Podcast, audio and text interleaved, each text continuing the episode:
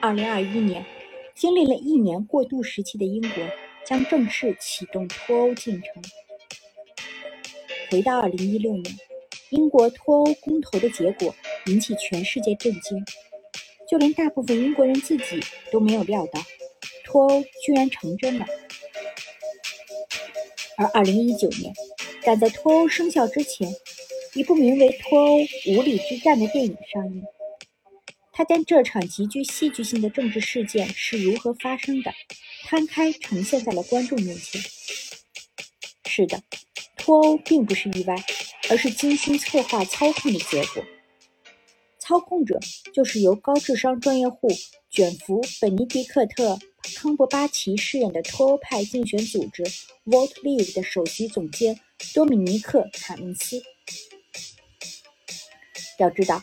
脱欧在英国是一个反复被议论的舆论问题。脱欧派此前已运作二十多年，一点亮花都没有激起。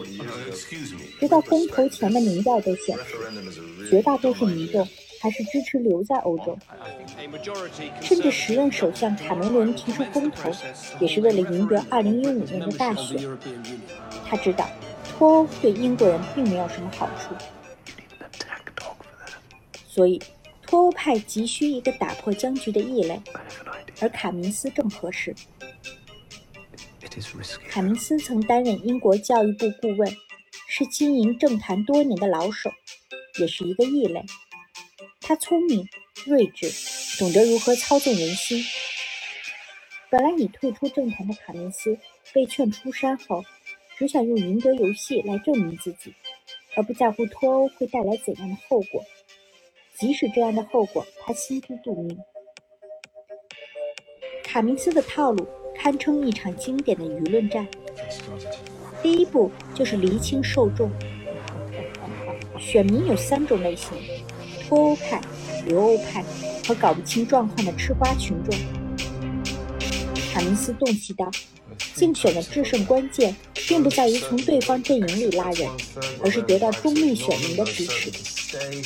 他们并没有明确的政治主张，听不懂复杂的术语，只在乎工作稳不稳定，医疗福利能不能更完善。这些普通人，或者说生活中有种种不如意的人，才是真正可以主导投票走向的人。而针对这群人，卡明星想了句直戳其这一点的标语：“Take back control，夺回控制权。”他还让自己的团队反复向选民强调两个词：三亿五千万英镑和土耳其。前者对应的是英国每周给欧盟三亿五千万英镑，当然这是虚假信息；另一个则代表着移民问题。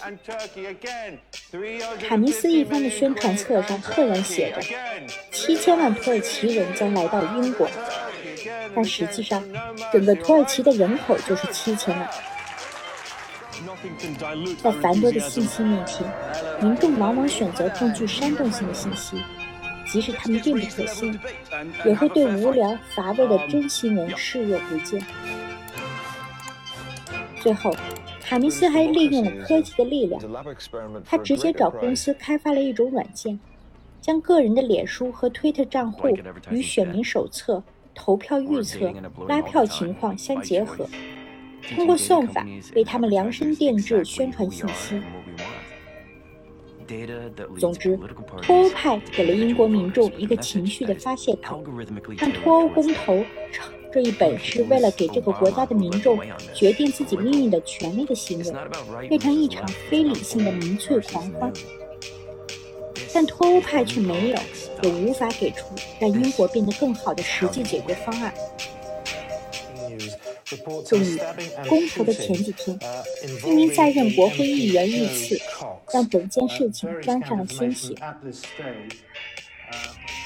电影截取了不少真实影像，比如最经典的一幕：英国首相卡梅伦在公投后直接宣布辞职。他说完后一转身。一边走回家，一边吹着口哨。这个最初提出脱欧公投的人，以这样的方式结束了自己的政治生涯。而摆出这样的姿态，是事了拂衣去，还是故作镇定，无人知道。我们只看到这个国家在公投之后留下了更难收拾的摊子。